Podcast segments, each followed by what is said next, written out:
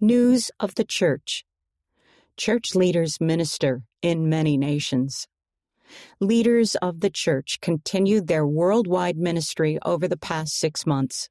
Here are some highlights of their many activities since the last General Conference.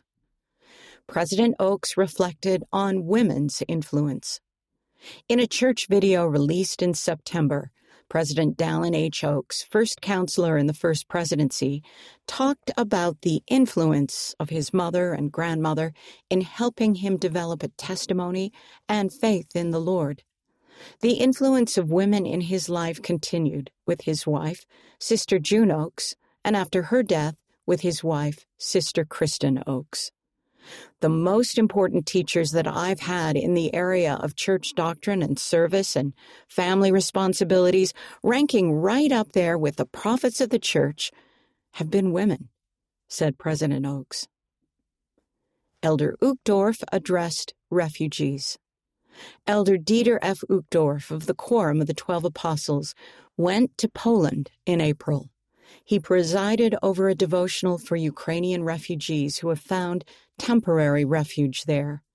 Of the visit, Elder Uchtdorf, who had been a refugee early in his life, said his heart is filled with a deep sadness for the suffering of Latter day Saints and others in war torn countries, but also with gratitude.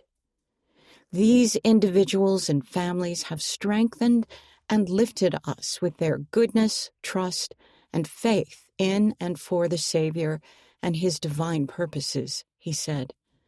Harriet and I were hoping to be strengthening and comforting to them, but they brought heavenly light, hope, and comfort to our hearts.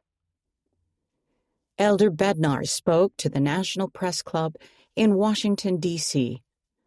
Elder David A. Bednar of the Quorum of the Twelve Apostles addressed the National Press Club in May detailing the what and the why of the Church of Jesus Christ global humanitarian, welfare, educational, temple, missionary, and genealogical initiatives. The basic purpose of the Church of Jesus Christ of Latter day Saints is to help people learn about the nature and attributes of God, to love God, to become disciples of His Son, Jesus Christ, and to love and serve our brothers and sisters, Elder Bednar said. Relief Society and primary general presidents visited South America. President Camille N. Johnson, Relief Society General President, and President Susan H. Porter, Primary General President, met with civic leaders and church members in Argentina, Chile, Uruguay, and Paraguay during a 10 day ministry and outreach visit. They met with government organizations that assist women facing vulnerable situations in Paraguay and in Argentina. Our church looks forward to working with you to improve the opportunities for education and self reliance for women, said President Johnson. In addition to governmental outreach, Presidents Johnson and Porter also ministered to church members. They held meetings for young parents, a devotional for single women, interactive meetings for families with children, and training for congregational leaders.